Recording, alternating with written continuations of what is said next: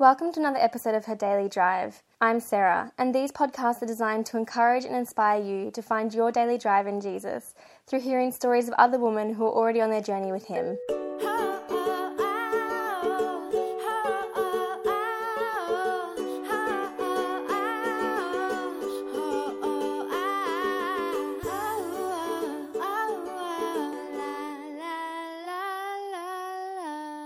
In today's episode, I interview Baroness Caroline Cox.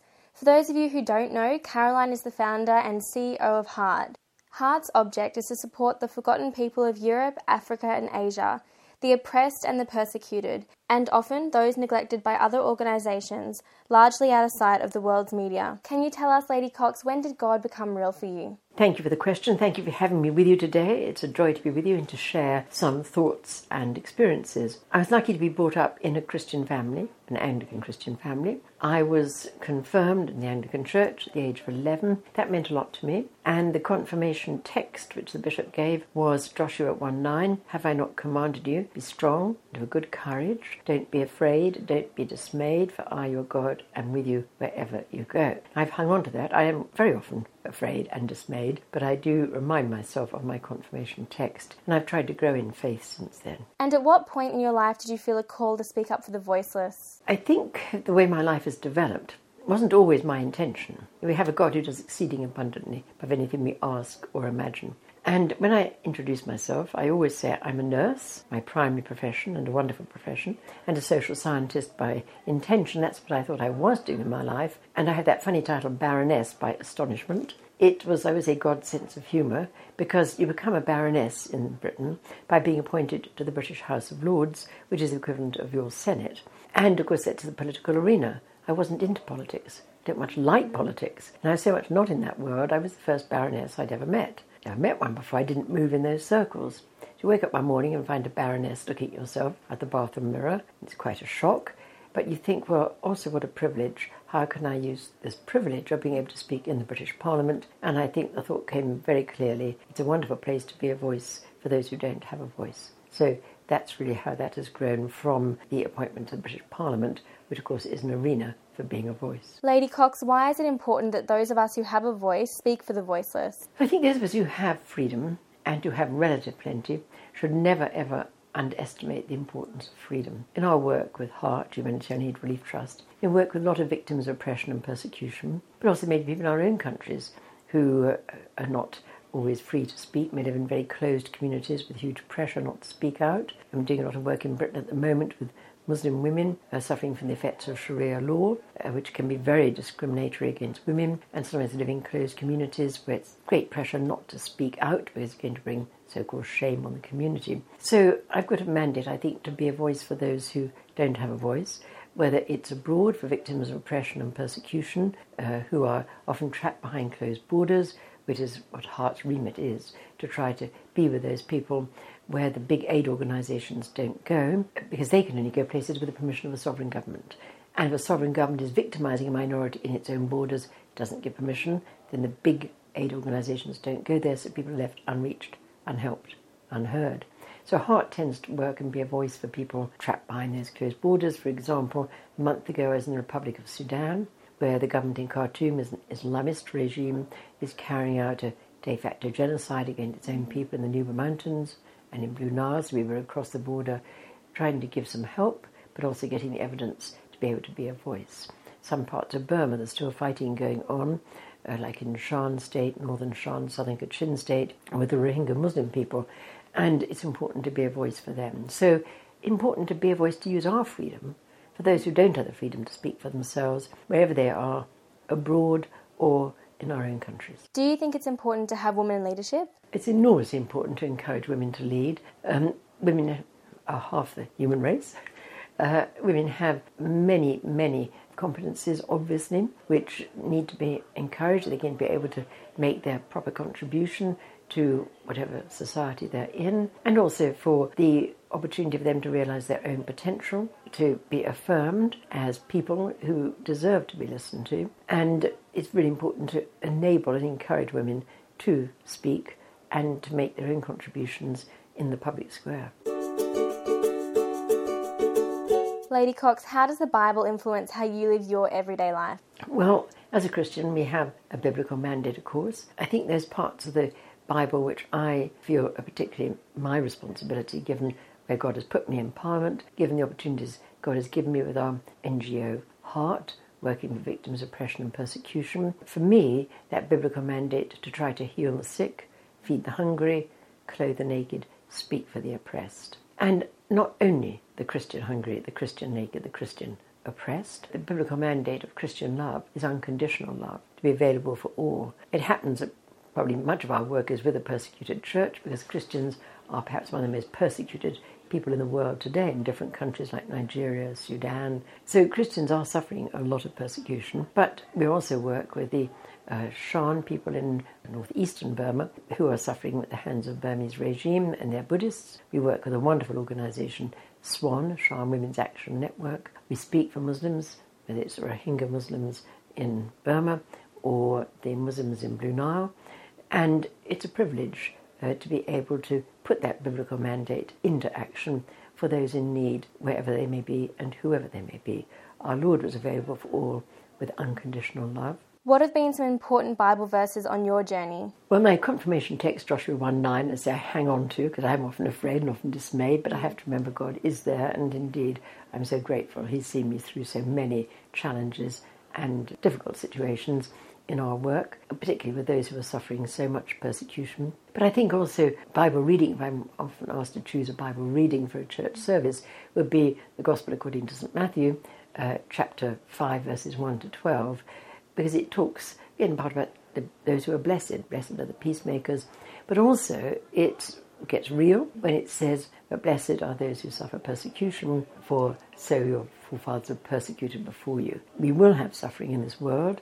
Our Lord never promised us life on a feather bed. Indeed, He said, You will have persecution.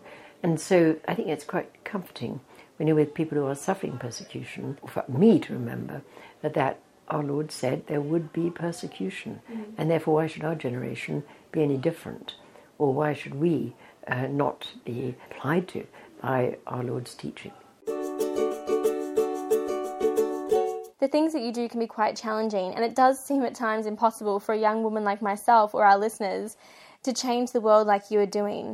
Do you have any advice or wisdom you can offer us that are wanting to make a difference but are a little bit overwhelmed with where to start? Well, I don't think I'm really changing the world. We're just doing what we can, where we can. Um, but our little organisation, Heart, is very small. Uh, there's four and a half of us in the UK, and it's just really being born and growing in Australia. Um, and we work at the moment in a number of countries. We, we work with local partners. They're the real heroes and heroines on front lines of faith and freedom, and they're the real sort of miracle workers. But it's a privilege to be alongside them and to support them. We uh, are on overstretch, as it is already. Sometimes when I look around the world and one sees the enormity of need and the huge number of places where people are suffering, you know, you could feel quite overwhelmed. And you could feel so overwhelmed, the needs are so legion, that maybe you get almost sort of paralyzed. You're paralytic, you don't know where to begin, so maybe you just don't begin at all. You look the other way. But I think there are two phrases that come to mind. One is well, our motto back in Heart UK when you look around and see the needs are so legion, how do you keep going? And what we hang on to is our motto okay, I cannot do everything, but I must not do nothing. And if we all do something, then we can have the privilege of making a little bit of a difference. And the other thought uh, to share are the words of St. Francis of Assisi when he said, Pity weeps and turns away. Compassion weeps and puts out a hand to help. And we can all see a horrible thing on television, latest news from ISIS in Syria, or awful things happening in Boko Haram in Nigeria. We can weep and turn away and just think about something else. Or uh, we can weep and try at least to do something to put out a hand to help. Lady Cox, is there any practical steps that listeners can take to support what you're doing with your organisation Heart? We'd love lots of practical steps for listeners. Heart is very small, as I've said. Uh, two main areas of work are aid and advocacy. So, um, on the aid side, any little support, financial support, nothing is small for Heart. With our wonderful partners, little goes a very long way. So, if there was any fundraising initiatives, which we could then use to go to our partners. There's no middlemen. Anything that's given goes straight out to our partners. And say they are mustard seed people, we give them and multiply in marvellous ways. Look at our website, you'll see what I mean. Um, so there is that practical side, but also there's a whole area of engagement and advocacy. And I think we're hoping to set up in Heart Australia a program we already have in Heart UK, which is a human rights competition. And it has two groups one is for school students, and the other is for post school students, university students, college students, or those who've left school.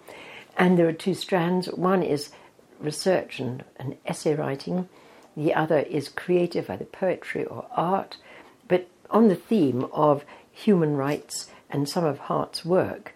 And if people look at our website, they'll see how it operates in the UK. And we have some absolutely amazing contributions. And what's useful is I think that if Heart Australia can develop this, um, things can go on your website, essays or the visual effects of the creative uh, contributions. And winners will probably get a prize of some kind, and they'll be the Heart Human Rights Award winners. But whether you win or not, it's something you can put in your portfolio if you're applying to go to uni or university or anywhere else and I think you're going into the area of human rights. You can say, but I entered and I had an entry in the Heart Human Rights competition writing on whatever the justice issue in Burma or whatever the subject is. And so it's something to put in a portfolio of achievements as you move into the next stage of life.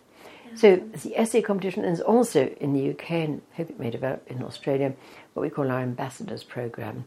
And again, it's on our website. Uh, but there, if it develops here, it's quite fun. It's a little list of things that people who want to support heart can do, and they become recognised as heart ambassadors. And they are great assets, and we love them. And I think they find it quite rewarding, again, doing something practical. And finally, today, do you have any thoughts or encouragement you'd like to say to our listeners? I think there's so much to encourage young women today. There are opportunities that are available. You've got the world at your feet, in whatever context, or on your own doorstep. There's so much that we can do. Um, sometimes people wonder where to begin or how they choose what to do out of the abundance of things that could be done. I have a little motto, which again I use for myself, it's a cliche, which you may already know, but I think it's quite a profound one, and I find it very helpful. And it's God doesn't want our ability, He wants our availability. Our ability is a little thing. I mean, he may want it, He's given it to us. But if we make ourselves available to God, then He'll use uh, our availability and give us the ability we need to respond to whatever it is He wants us to do. So I think if we just try and make ourselves available to God, just listen in prayer, be available for Him. If He opens a door in front and it wasn't your ambition, your intention, but the door opens and you feel it might be God opening that door, to go through that door, to be available for God. And then He'll give the abilities uh, which we need uh, for whatever He wants us to be available for. Well, thank you so much for sharing with us some of your journey today. Well, thank you for having me. Lovely to share with you. My prayer is that our listeners would be encouraged and inspired to speak for the voiceless and share God's love. Join us next week as we have a conversation with Christy. She'll encourage and inspire you to listen and read God's Word. Until then, have a wonderful week.